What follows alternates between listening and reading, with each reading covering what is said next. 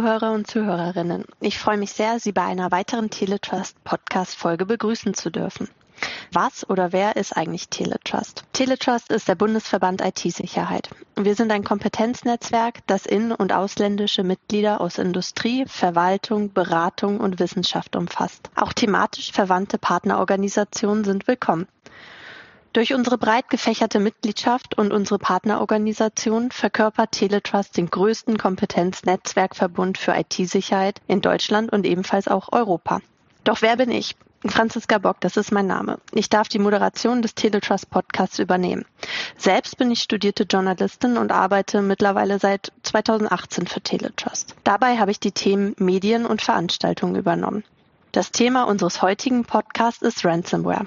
Als Gesprächspartner haben wir unseren Tomasz Lawicki motivieren können, mit uns das Thema Ransomware zu behandeln. Tomasz ist Leiter des Arbeitskreises Stand der Technik bei Teletrust. Aber nicht nur das. Er hat die Position des Senior Managers bei M3 Management Consulting GmbH inne. Herzlich willkommen, lieber Tomasz. Schön, dass du da bist und dir heute die Zeit genommen hast, mit uns über Ransomware zu sprechen. Hallo Franziska. Meine erste Frage in diesem Zusammenhang ist, was ist eigentlich Ransomware?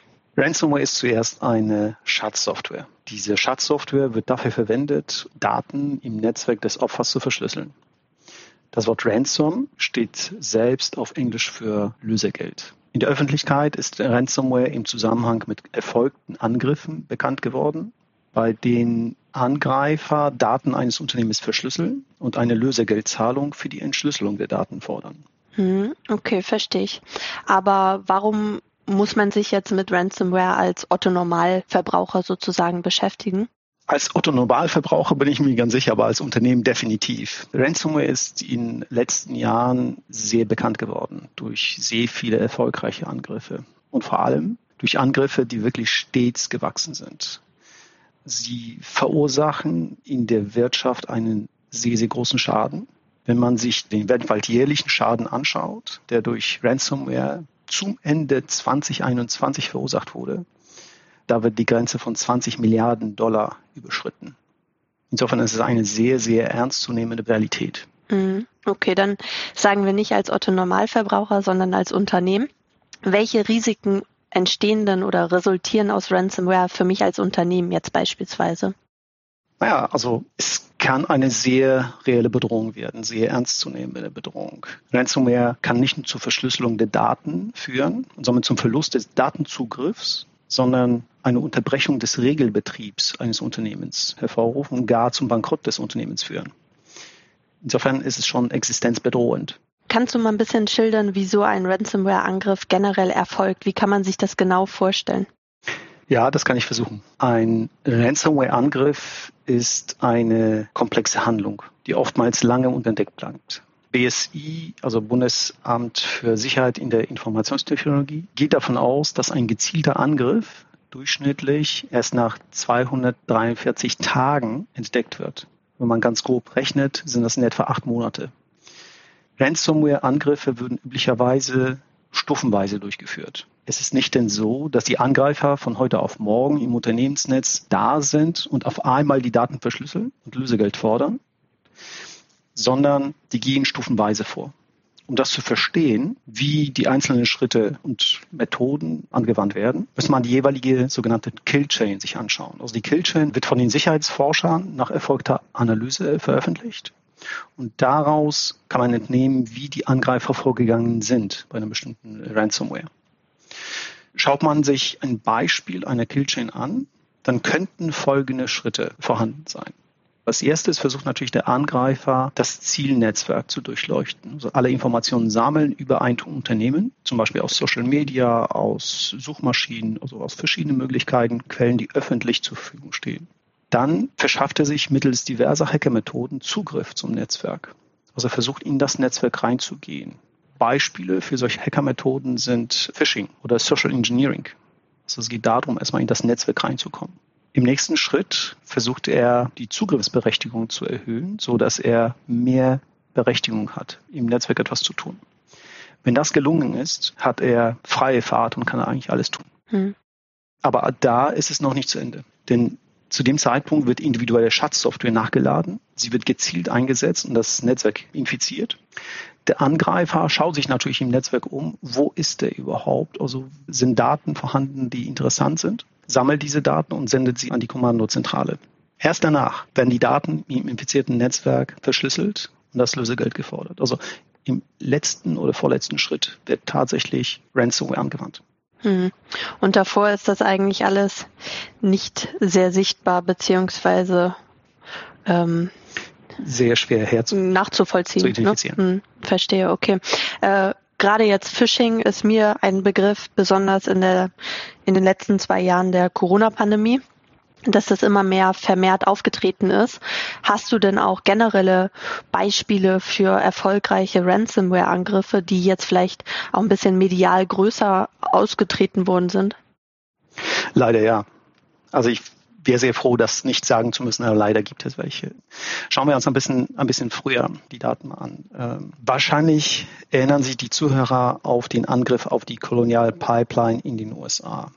Die Kolonialpipeline ist deswegen wichtig, weil etwa 45 Prozent des Mineralöls in der Ostküste der USA transportiert werden.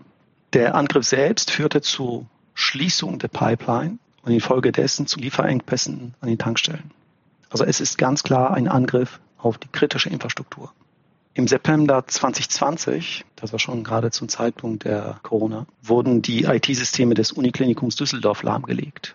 Die Folge war, dass eine Patientin nicht rechtzeitig versorgt werden konnte und starb. Hm, daran habe ich mich, daran kann ich mich erinnern, dass gerade auch in Bezug auf das Gesundheitswesen solche Angriffe leider, ich will nicht sagen mittlerweile zur Normalität geworden sind, aber auch häufiger geschehen. Absolut. Und es gibt noch viel, viel mehr Beispiele. Im Juli 21, also gerade vor einem halben Jahr, hat der Landkreis Anhalt-Bitterfeld nach einem Angriff einen Katastrophenfall ausgerufen. Und die Verwaltung wurde für zwei Wochen lahmgelegt und mit der Konsequenz, dass die benötigten Leistungen an Bedürftige nicht ausgezahlt werden konnten. Im Februar diesen Jahres, also gerade vor kurzem, wurde ein Unternehmen aus der Abfallwirtschaft, also auch Kritis, betroffen. Und da haben die Angreifer Lösegeldforderungen in Millionenhöhe gefordert, weil wichtige Firmendaten verschlüsselt wurden und das Unternehmen nicht mehr arbeitsfähig war. Also solche Beispiele machen ja deutlich, dass die Angriffe sehr, sehr ernst zu nehmen sind und machen ja auch die Folgen sichtbar. Hm. Du meintest jetzt, die Angreifer haben Lösegeld in Millionenhöhe gefordert. Wenn du von den Angreifern sprichst, wer sind denn die Angreifer? Kann man das so verallgemeinern, wer besonders häufig Ransomware-Attacken für sich ausnutzt? Naja, die Angreifer sind unterschiedliche inzwischen gut organisierte kriminelle Gruppierungen, die entweder eigenständig vorgehen oder ihre Dienste im Darknet anbieten. Im Darknet wird neben Waffen, Drogen und sonstigen kriminellen Diensten auch Ransomware as a Service, also sogenanntes RAAS, angeboten. Dort kann man im professionellen Webshops, also so ähnlich wie Amazon oder andere Shops, die man sonst aus dem ganz normalen Internet kennt, tatsächlich solche Dienstleistungen kaufen, erwerben in unterschiedlichen Qualitätsstufen und sogar mit Erfolgsgarantie und Support. Und somit ist es klar, dass solche Leistungen kriminell sind. Das steht außer Frage. Doch es zeigt ebenfalls, dass dieser Handel mit Ransomware professionell geworden ist. Und einfach gesagt, jeder, der nicht mal tiefgreifende Programmierkenntnisse hat, solche Tools einsetzen könnte. Und darüber hinaus gibt es auch staatliche Organisationen mit professionell ausgebildeten Hackern. Diese wiederum fokussieren sich auf strategische Ziele, die natürlich von dem jeweiligen Staat vorgegeben sind. Hm. Und welche Daten sind dabei besonders interessant für die Angreifer? Und kann man hier eigentlich auch dann schon von gezielter Wirtschaftskriminalität sprechen? Also äh, kann ich mir das so vorstellen, dass vielleicht auch Unternehmen Wirtschaftsspionage betreiben durch Ransomware, um halt vielleicht andere Unternehmen auszubremsen oder gewisse Daten von ihnen zu erhalten oder einen gewissen Wettbewerbsvorteil zu generieren? Das waren jetzt sehr viele Fragen auf einmal, aber. das waren sehr viele Fragen auf einmal, aber ich versuche es trotzdem einigermaßen zu beantworten. Mhm. Also kann man von gezielter Wirtschaftskriminalität ausgehen? Ich gehe davon aus, dass das eigentlich am besten BKA beantworten kann. Hm. Aber lass uns mal überlegen, welche Daten sind so besonders interessant für die Angreifer. Also einfach gesagt sind das eigentlich die Daten, die der Angreifer entweder gut verkaufen kann, also im Darknet verkaufen kann, oder Daten, die den Angreifer helfen, Druck auf das Unternehmen auszuüben, um einfach Lösegeld zu bekommen. Das könnten zum Beispiel Kundendaten sein, also Kreditkartendaten, die dann im Darknet erscheinen. Es könnten aber auch Firmendaten sein, die existenziell für das Unternehmen sind. Das heißt, wenn diese Daten verschlüsselt sind, das Unternehmen einfach nicht handlungsfähig ist. Es könnten aber auch, und von solchen Fällen haben wir auch gehört, technische Produktpläne eines Automobilherstellers sein. Ja, das ist natürlich sehr interessant, auch für die Konkurrenz. Die andere Möglichkeit ist natürlich auch die, dass man Daten sammelt über kritische Infrastruktur, die dann in einem weiteren Angriff verwendet werden könnten. Mhm. Ja, also ich denke jetzt gerade an die Energieversorgungsunternehmen als Beispiel. Telekommunikation. Wer wird denn häufig angegriffen? Das ist auch eine gute Frage. Schaut man sich die weltweiten Statistiken an, stehen Einzelhandel, Gesundheitswesen, Produktionsgewerbe, Unternehmen der Energiewirtschaft, der Telekommunikation ganz, ganz, ganz weit vorne. Kurz gesagt, es sind eigentlich Unternehmen der kritischen Infrastrukturen. Wir kennen ja die Begriffe aus dem IT-Sicherheitsgesetz, IT-Sicherheitsgesetz 2.0. Die Betreiber kritischer Infrastrukturen oder kurz Kritis, beziehungsweise die Unternehmen im besonderen öffentlichen Interesse, also die UBIs. Nicht umsonst wurden sie explizit im IT-Sicherheitsgesetz berücksichtigt und so genannt. Dennoch aus meiner Sicht auch die nicht kritis Betreiber und nicht die UBIs können und werden angegriffen. Diese obliegen nicht der Meldepflicht und hoffen oftmals mit einem blauen Auge davon zu kommen. Doch davon kann man leider nicht mehr ausgehen. Sicherheitsforscher berichten, dass sich einige Ransomware-Gruppen inzwischen auf kleinere Ziele fokussieren, denen sie jedoch immer noch einen hohen Gewinn erzielen können. Nur am Rande, die durchschnittliche Lösegeldzahlung im letzten Quartal 2021 belief sich auf über 300.000 Dollar je Fall und war damit, Achtung, doppelt so hoch als im Quartal zuvor. Man sieht also die Dynamik, die dahinter steht. Das sind Zahlen, ich glaube, die sind auch nicht ganz so bekannt. Auf jeden Fall ein lukratives Geschäft, würde ich sagen. Ne? okay, daraus ergibt sich für mich die Frage, was ist denn dann zu tun, wenn man angegriffen wird? Weil du hast eingehend berichtet, dass es manchmal bis zu acht Monaten dauern kann, bis überhaupt festgestellt wird, dass ein Angriff stattgefunden hat oder stattfindet gerade. Das heißt, es vergeht einiges an Zeit und wahrscheinlich auch einiges an Daten, die an die Öffentlichkeit geraten. Wenn ich nun aber festgestellt habe, ich werde angegriffen, wir haben einen Datenleck, was ist als erstes zu tun? Ja, in der Tat. Das ist ja eine große Herausforderung, herauszufinden, ob der Angreifer tatsächlich schon im Netz vorhanden ist. Also man geht heutzutage tatsächlich davon aus, dass er schon im Netz ist. Insofern, aus meiner Sicht, im besten Fall ist man natürlich auf einen möglichen Angriff schon vorbereitet. Dann macht man seinen Notfallkoffer auf und prozessiert genau das Verfahren, die Maßnahmen durch, die man schon vorbereitet hat. Man muss sich schon die Mühe machen um zu verstehen, wie schlimm ist schlimm. Also zu welchem Zeitpunkt der Killchain befinde ich mich. Aber das Beste ist eine gute Vorbereitung auf den Ernstfall. Was ist konkret zu tun? Sofortmaßnahmen. Also muss ich überlegen, welche Sofortmaßnahmen muss ich ergreifen? Was ist exakt jetzt zu diesem Zeitpunkt zu tun? Nicht lange nachzudenken, sondern tun. Man muss einen Krisenstab bilden. Da muss man sich Gedanken darüber machen, wer gehört dazu? Wen muss ich sofort an einen Tisch bringen? Kommunikation. Wie muss ich interne und externe Kommunikation durchführen?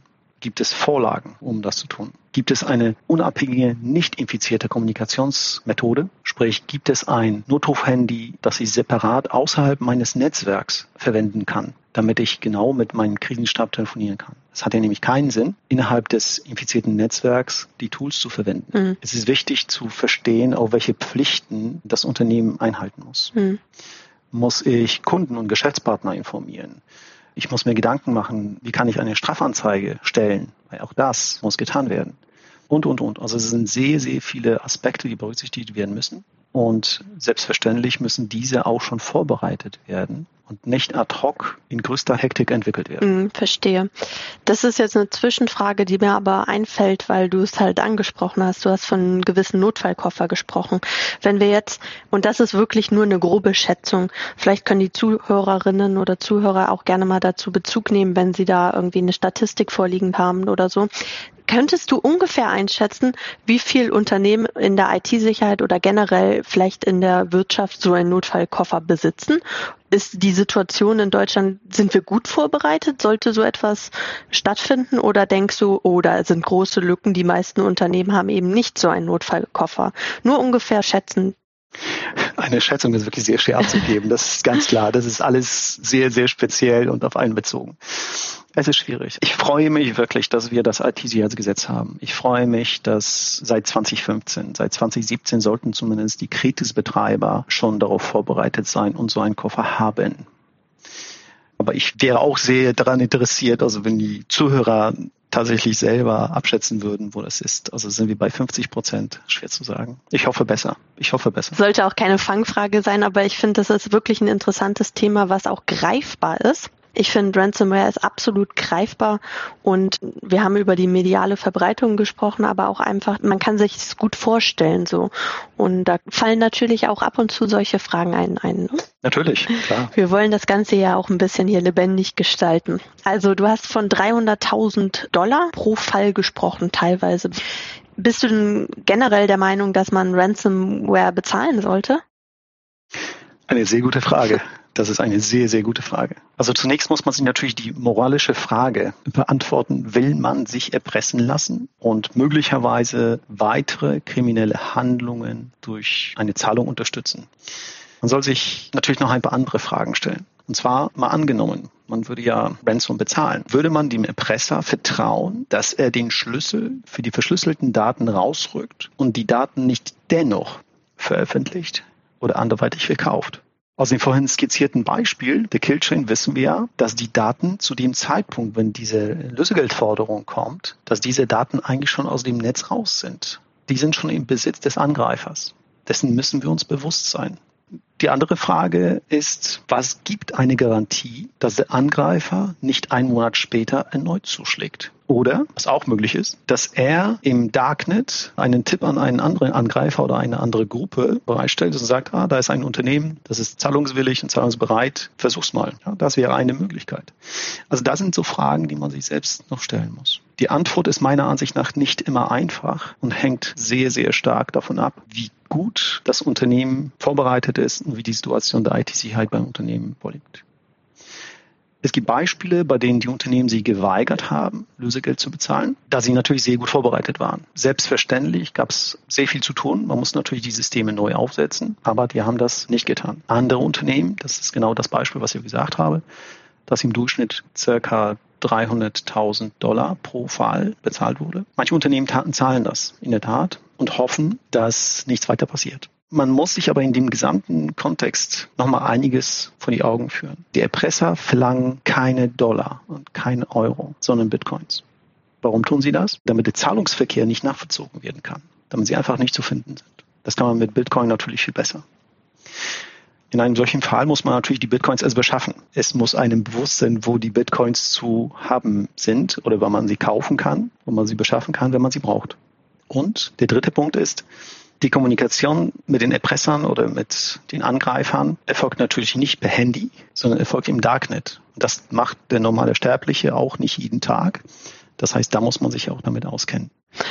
Wer heutzutage noch nicht weiß, wo man Bitcoins kaufen kann, das ist gar nicht so schwer. Aber wir hoffen, dass es in dem Fall nicht dazu stattfinden muss. Ne? So ist es.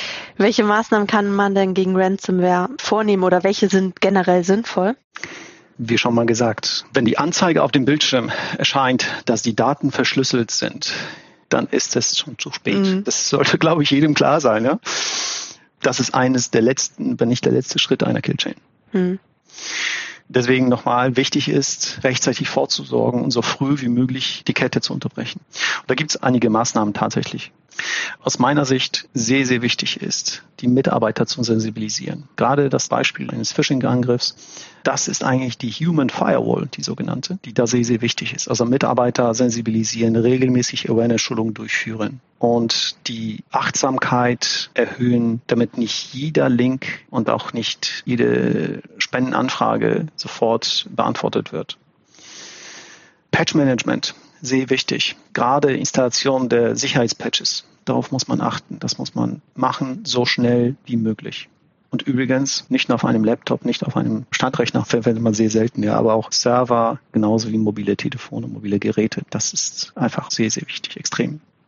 Endgeräteschutz und Serverhärtung, das sind Maßnahmen, die einfach dazugehören. Das heißt nicht nur Antivirus installieren, sondern auch entsprechend die auf den neuesten Stand halten und Server durch gezielte Sicherheitskonfiguration härten. Zugriffsmechanismen stärken, sprich starke Passwörter verwenden oder womöglich Multifaktor-Authentifizierung installieren und aktivieren. Wichtig auch Netzüberwachung mit geeigneten Systemen, also IDS, EPS als Stichwort.